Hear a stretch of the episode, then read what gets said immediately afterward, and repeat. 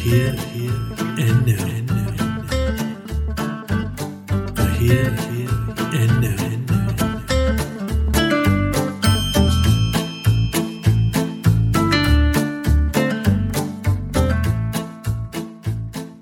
Welcome to the Here and Now podcast. The Here and Now podcast is about psychology, philosophy, and life. But that may not be obvious in the topic of this episode. But it is. You see, the field of psychology considers not just conscious thought and behaviour, but also the underlying physiological processes that give rise to both thought and the sense of self. These are also fundamental concepts found in the branch of philosophy known as metaphysics. So, the topic of this episode is proprioception and kinesthesia. This is the physical process of awareness of the position of the body in space and its movement. The story begins in the late 1800s when a neurologist by the name of Charles Sherrington deduced that there must be a sixth sense underlying the haptic sense, that's the sense of touch, which determines our perception of ourself. Something that informs the awareness we have of our body as a three dimensional object in space, which we inhabit and over which we have control. Where the sense of smell is derived from the nose and sight the eyes, this sense of self cannot be traced to a specific organ or body part. Rather, it is the collective result of signals sent by receptors located throughout the body and their interface through the nervous system with the brain. This is the sense of proprioception, and is defined by the Collins English Dictionary as the neurological ability of the body to sense movement and position. And that's only half the story. Technically, proprioception refers just to the position element of that definition. The perception of movement is actually what is called kinesthesia, and we'll come to that one shortly. So the word proprioception comes from the Latin proprius, or own, to highlight that the sense is not externally stimulated, as the eye is by light, but is derived entirely from within. Proprioception is characterized by a sense of position and is related to the balance senses and is managed cognitively, just like the other senses. That is to say, processing of information takes place in the brain. The receptors for proprioception are located in the muscles of our body. They're known as spindles. They sense the stretch of muscles and report this information to motor neurons located in the spinal column. These messages are then transmitted to the motor cortex of the brain.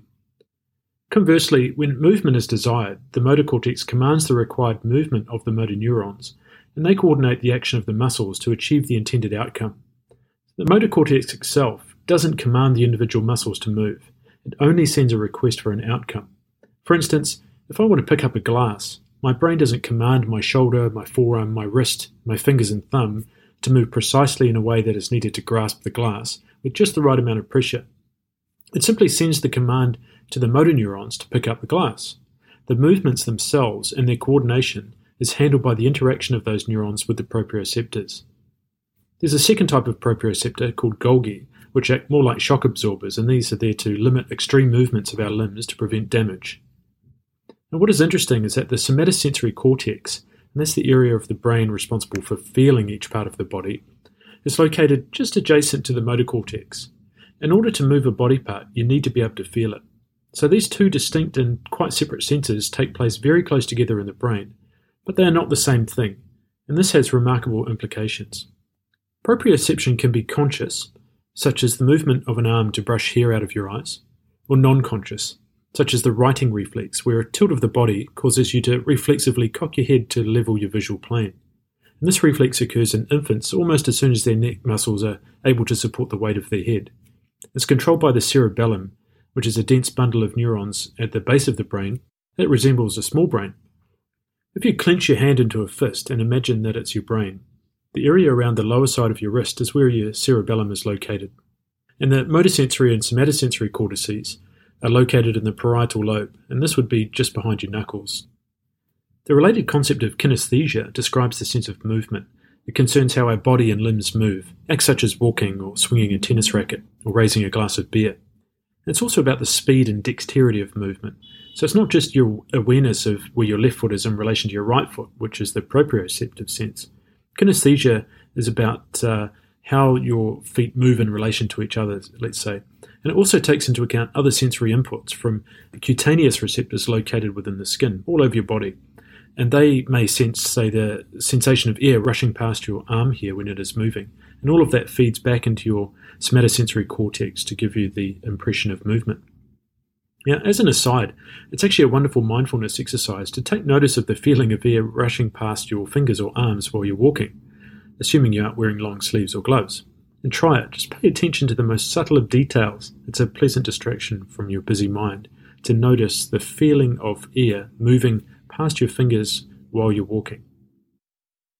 The kinesthetic aspect of proprioception may also be thought of as muscle memory, but of course our muscles can't form memories. So when we rehearse a movement many times to the point where we can perform an action flawlessly, we've essentially trained our proprioceptors to inform the brain of where the body is in space and in relation to its range of motion. This pathway becomes so well defined that we essentially form a neural pathway from different areas of our body to the parietal cortex, where that sensory stimuli is then synthesized into our individual experience. Now, system's understandably complex and quite remarkable, and here's a little experiment you can try just to test a limitation of your proprioceptive and motor sensory system. Okay, so sit down and raise your right leg. Now, move your right foot in small clockwise circles. Good. Now raise your right arm and move your right hand in counterclockwise circles. Which way is your foot moving now? Okay, so keep your foot moving in clockwise circles. Now raise your left hand and try and move your left hand counterclockwise. Notice the difference? Your brain is unable to process counter inputs to the same or ipsilateral side of the body, but it has no trouble with opposites. It demonstrates that your spinal cord actually has distinct lateralness, that is, there's a left and a right side, and you can't send conflicting signals down the same side. So back to Sherrington, thinking about why did he name this sixth sense proprioception, from a sense of oneself or being derived solely from within, it starts moving this whole idea to one that is more philosophical. The notion of a sense of self goes back to Socrates. Remember, he was the guy with the beard. Oh, and Hume as well. He was the clean shaven fellow who talked about a bundle of perceptions that make up our awareness of ourself as a constant. To be aware of one's presence in space is an element of consciousness, an extension of the you living in your head. But rather than delve into the philosophical concepts today, I'm more interested in what this sense means to us for everyday life. And what happens if it disappears? Oh, I forgot to mention, it can disappear. Oliver Sacks was a neurologist. He wrote a book in the 1980s called The Man Who Mistook His Wife for a Hat. In it, he describes various bizarre cases he dealt with throughout his career. Here's an excerpt from a chapter titled The Disembodied Lady. It reads Standing was impossible unless she looked down at her feet. She could hold nothing in her hands, and they wandered unless she kept an eye on them. When she reached out for something, or tried to feed herself, her hands would miss or overshoot wildly as if some essential control or coordination was gone. She could scarcely even sit up, her body gave way. Her face was oddly expressionless and slack, her jaw fell open, even her vocal posture was gone. Something awful's happened, she mouthed in a ghostly flat voice. I can't feel my body. I feel weird, disembodied. The woman was only 27. She was a mother of two. She was fit and active and leading a somewhat successful life when she began to struggle with balance and mobility. Soon she had lost all physical sense of herself. She had no perception of her body. She wasn't paralyzed, she could still move her body. She just couldn't feel it. She described how she would lose her arms. She said, I would think they were in one place and find they were in another. It's like my body's blind, it can't see itself. Tests revealed that she had polyneuritis, an inflammation of the spinal nerves, and this did irreparable damage to her proprioceptive system, a condition known as sensory ataxia. The woman had to relearn how to move by using her sight in place of her proprioceptive system, a so called sensory substitution. By carefully observing her arms and legs, she could manage movement in an awkward way. When in the dark, however, she could not even stand. But over time, neural plasticity allowed her brain to adapt as her sense of sight replaced her proprioception. It wasn't perfect, but she did manage to continue her life, albeit with great effort. For instance, if she became distracted while eating, she would drop her fork or perhaps grip it too tightly. She would never regain a sense of herself. She would spend her life disembodied, a consciousness without physical form. And while this woman retained her mobility despite her loss of proprioception, this is obviously not the case for those who suffer damage to the spinal column, which renders them paralyzed. The brain is undamaged but is no longer able to send or receive information to the proprioceptors. Loss of one's sense of self may even occur with no underlying physical symptoms at all. It's a mental health disorder known as depersonalization, and often follows severe trauma or anxiety. For those who suffer loss of proprioception, though, employing the adaptive ability of the brain, that's its neuroplasticity, makes it possible to use sensory substitution to provide a sense of self through, say, artificial limbs and other sensory feedback mechanisms.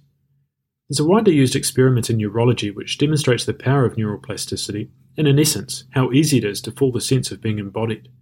It's the so called rubber hand illusion. There's a link in the show notes to a great example on YouTube from a Nat uh, Geo documentary. It works like this The subject places their hands on a table, and a box is placed over one hand so it can't be seen. And on top of that box, in more or less the same position as the subject's hand beneath, is a rubber hand it's quite clearly a rubber hand, the subject knows it's not their own. The experimenter then gently brushes both the rubber hand and the subject's actual hand with a very small brush. Quite quickly, the subject will begin to feel and believe that the rubber hand is their own.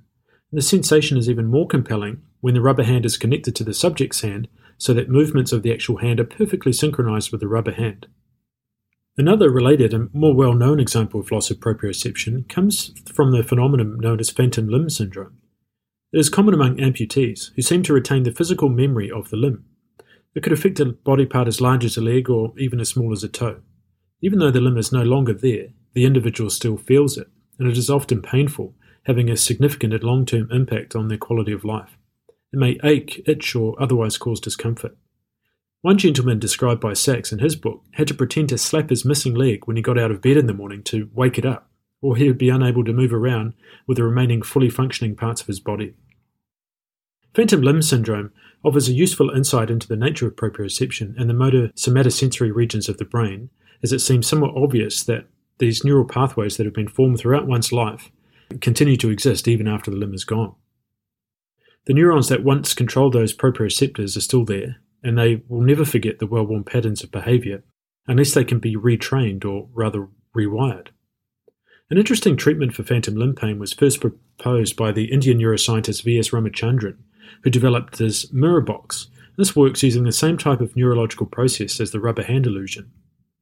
The subject simply places their existing limb, say an arm, in a box with a mirror so they appear to have the arm which was amputated. If they move their hand and arm, the brain interprets the visual information they can see of the reflection of their arm as if they were moving their missing limb.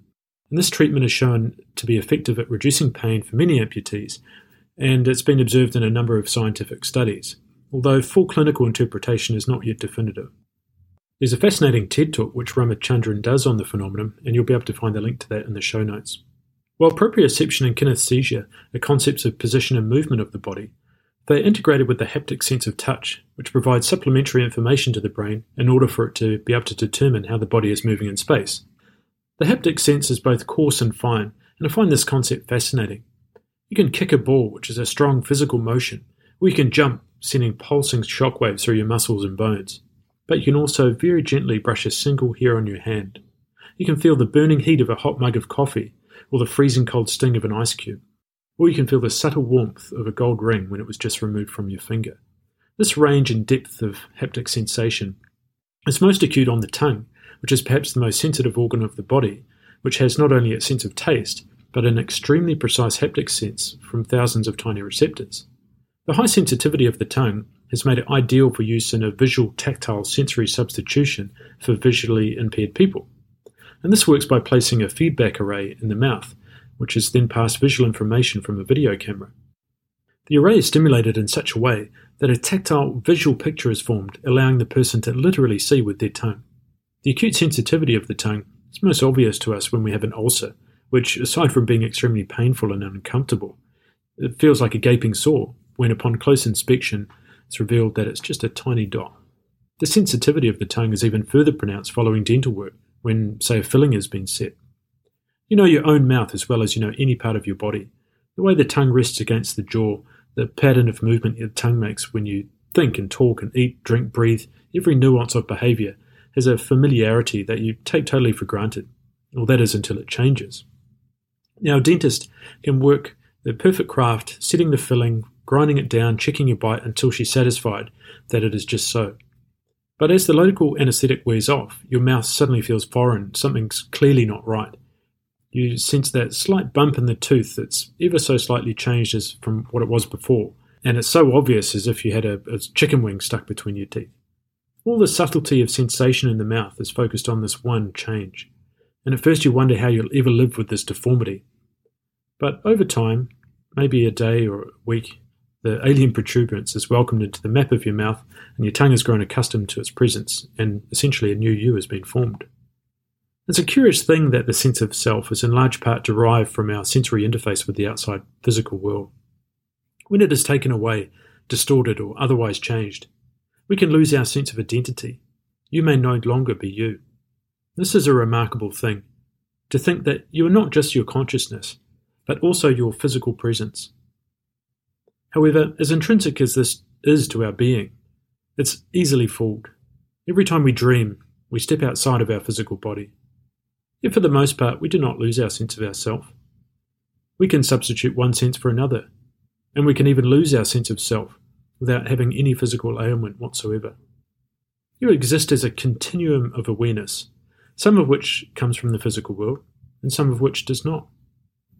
So, just as your thoughts are not real, as far as your brain is concerned, your body might not be either. Thanks for listening to this episode of the Here and Now podcast. You can find us on Facebook at the Here and Now podcast or Twitter at Here Now podcast. Go ahead and subscribe to the podcast to keep up to date with all of our latest episodes, and be sure to give us a rating at the Apple Podcasts app. You can reach out to me via the pages or at the email email thehereandnow at gmail.com. Thanks for listening, and we'll see you next time.